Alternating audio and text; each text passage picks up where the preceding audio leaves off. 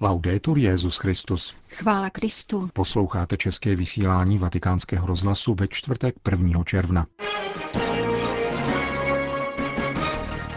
O třech dimenzích apoštola Pavla mluvil papež František ve svém kázání při raní Eucharistii v kapli domu svaté Marty. Rodina je pokladem Evropy, řekl papež František Federaci katolických rodinných svazů při dnešní audienci. O podmanivosti a náročnosti kněžské formace mluvil Petrův nástupce na setkání s Vatikánskou kongregací pro klérus. Pořadem provázejí a pěkný poslech přejí Milan Glázer a Jana Gruberová.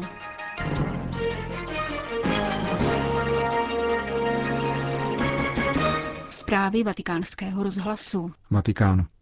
Kázání, pronásledování a modlitba. V těchto třech bodech přiblížil papež František postavu apoštola Pavla ve svém kázání při raním v kapli domu svaté Marty. Zdůraznil přitom, že jeho příklad je platný i pro naši dobu. Zvěstovat evangelium v protivenstvích tohoto světa a útěch od pána. Život apoštola Pavla je neustále v pohybu, zahájil papež. Je těžké představit si Pavla, jak se opaluje na pláži a odpočívá. Je mužem, který je v neustálém pohybu. V dnešním čtení ze skutků apoštolů lze rozlišit tři životní dimenze svatého Pavla. První je kázání, zvěstování, řekl František a dodal. Pavel chodí z jednoho místa na druhé a káže, a když nekáže, pracuje. Nejčastěji však káže. Povolání kázat a hlásat Ježíše Krista je jeho vášní. Neseděl za psacím stolem. Byl neustále v pohybu. Neustále šířil zvěst Ježíše Krista. Měl v sobě oheň a horlivost, apoštolskou horlivost, která jej nesla vpřed. Neustupoval a šel stále ku předu. Je to jedna z dimenzí, která mu přinášela potíže. Druhou dimenzí Pavlova života, pokračoval Petrův nástupce, byly právě tyto potíže, či přesněji pronásledování. Dnešní liturgické čtení popisuje, jak se v Jeruzalémě všichni sjednotili v obviněních proti Pavlovi. Stanul před soudem a byl považován za výtržníka. Duch vnuknul Pavlovi chytrost. Věděl, že byli nejednotní a měli mezi sebou mnoho vnitřních sporů. Saduceové nevěřili ve vzkříšení, zatímco farizeové ano. Vyšel tedy z této situace s voláním Bratři, já jsem farizeus, syn farizeů. Stojím před soudem kvůli naději ve vzkříšení mrtvých. Jakmile to řekl, začali se mezi sebou farizeové a saduceové přijít, protože saduceové ve vzkříšení nevěřili. A tak se ti, kteří vypadali jako jednotní, začali dělit. Všichni. Ti, kteří byli strážci zákona a nauky božího lidu, komentoval papež, tito strážci víry věřili každý něco jiného. Tito lidé totiž ztratili zákon i nauku, ztratili víru i nauku, protože ji proměnili na ideologii. Svatý Pavel proto musel mnoho zápasit, s apoštolskou horlivostí zvěstoval Ježíše Krista a snášel protivenství. Třetí dimenzí, pokračoval papež, je modlitba. Pavel byl niterně spojen s pánem. Častokrát byl navštíven. Jednou zmiňuje, že byl vytržen v modlitbě téměř do sedmého nebe a nedovedl opakovat to krásné, co tam slyšel.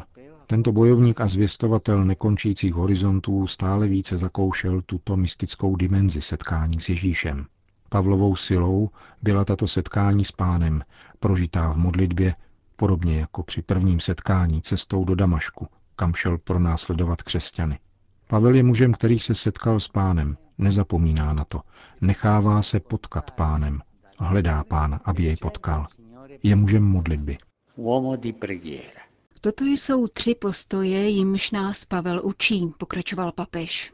Apoštolská horlivost při zvěstování Ježíše Krista, snášení protivenství a modlitba, tedy setkávat se s pánem a nechávat se potkat pánem. Takto Pavel postupoval vpřed, uprostřed protivenství světa a útěch od pána. Kéž pán daruje nám, všem pokřtěným, milost, uzavíral papež František, osvojit si ve svém křesťanském životě tyto tři postoje.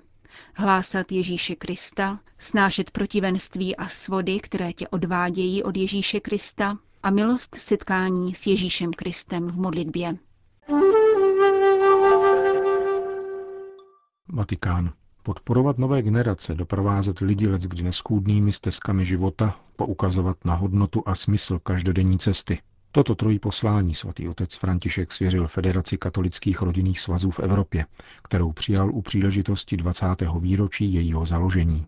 Papežskou audiencí v Klementinském sále Apoštolského paláce vyvrcholilo několika denní setkání představitelů 14 evropských rodinných združení, včetně České asociace Center pro rodinu. Rodinné tematice věnoval papež František také své dnešní tweetové poselství. Děkuji Bohu za rodiče, kteří usilují o život v lásce a jdou dál, třeba že na cestě mnohokrát upadnou, píše. Rodina je pokladem Evropy, řekl papež Federaci rodinných svazů.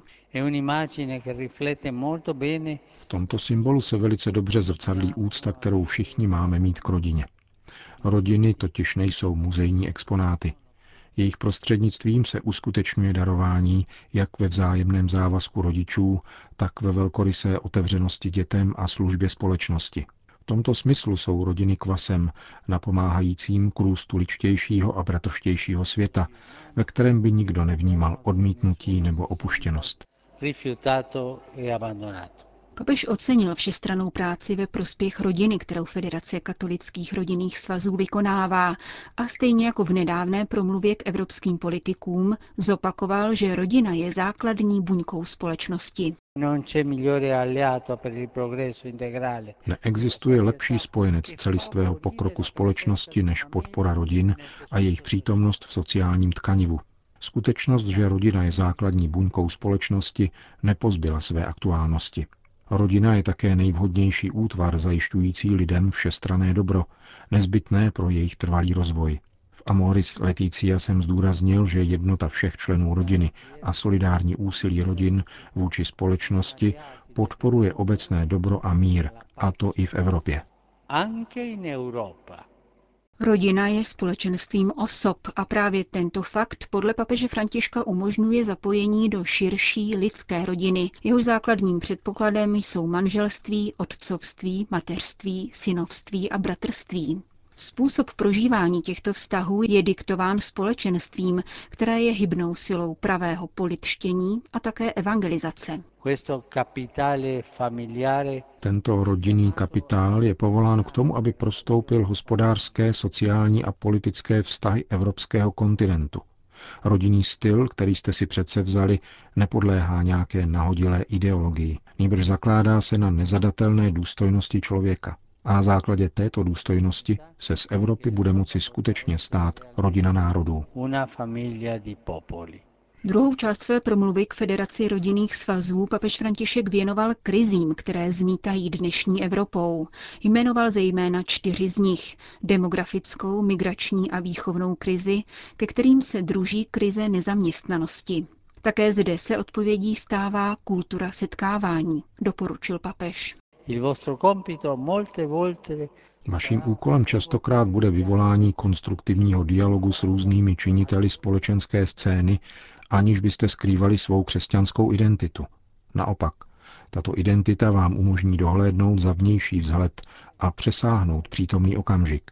Jak jste správně podtrhli, kultura bezprostřední chvíle se dovolává výchovy pro zítřek. La cultura dell'istante richiama un'educazione per il domani. Ústřední roli zde zaujímají mezigenerační vazby, vyzdvihl v závěru papež. Čerpejte z moudrosti svých předků, doporučil rodinným svazům. Při utváření prorodinných iniciativ nevyhledávejme technická měřítka, nýbrž moudrost srdce. Vaše služba posvátnosti života nabývá konkrétnosti ve spojenectví mezi generacemi, ve službě všem lidem, zejména nejvíce potřebným, lidem se zdravotním postižením a sirotkům. Nabývá konkrétnosti v solidaritě s migranty, v trpělivém umění výchovy, která v každém mladém člověku spatřuje subjekt ohodný rodinné lásky. Nabývá konkrétnosti v právu na život nenarozeného dítěte, které ještě nemá hlas, v důstojných životních podmínkách pro staré lidi. Si concretizza in condizioni di vita degne.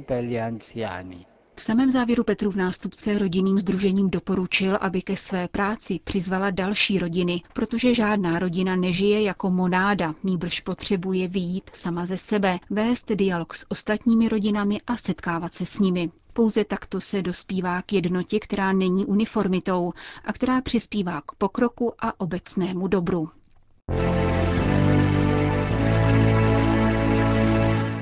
Vatikán. Petrův nástupce dnes přijal členy kongregace pro klérus v čele s jejím prefektem kardinálem Benjamínem Stélou na závěr jejího plenárního zasedání, na které byli vůbec poprvé pozváni také rektoři všech římských papežských kolejí.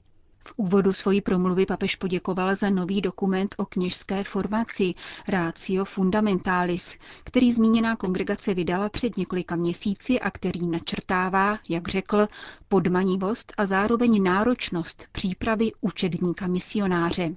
Mladý kněz, poznamenal papež František, stojí před dvěma extrémy. Uzavřít se v rigidnosti, anebo se nestarat o nic a být pohřešovaným.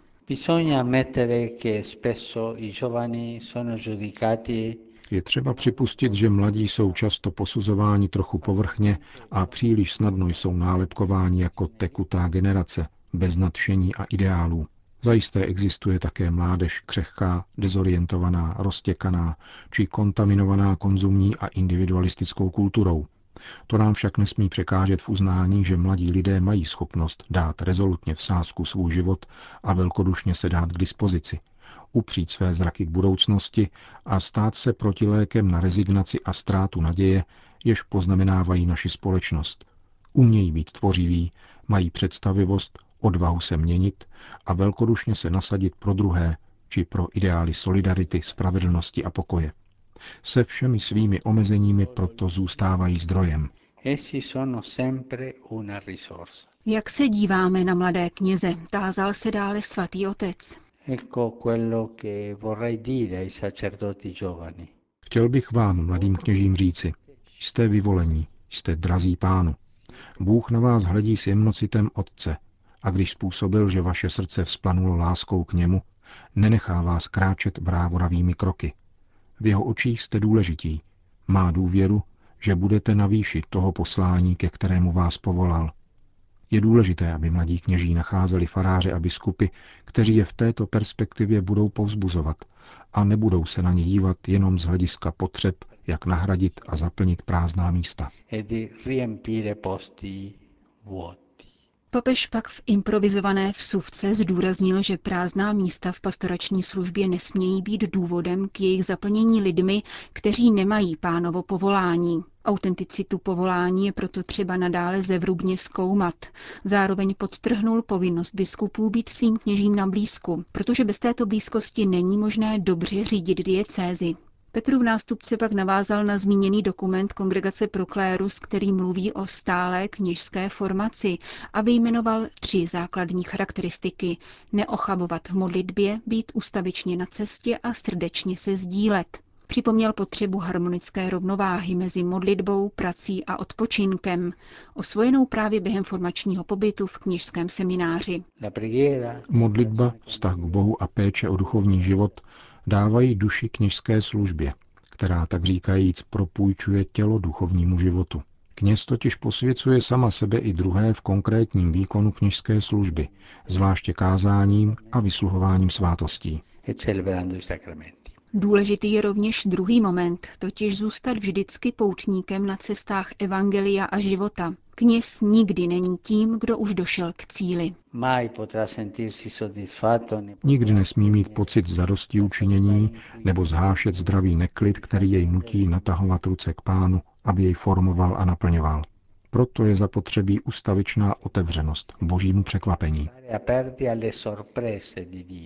Nakonec papež zdůraznil, že kněžský život není úřadem anebo souhrnem náboženských či liturgických praktik, které je třeba aplikovat. Být kněžími znamená dát svůj život v šanc pánu i bratřím, nést na svém těle radosti i úzkosti lidu, vynakládat čas i sluch na uzdravování ran druhých a všem nabízet jemnocit otcův. Řekl mimo jiné papež na dnešním setkání s účastníky plenárního zasedání Vatikánské kongregace Proklérus. Končíme české vysílání vatikánského rozhlasu. Chvála Kristu. Laudetur Jezus Christus.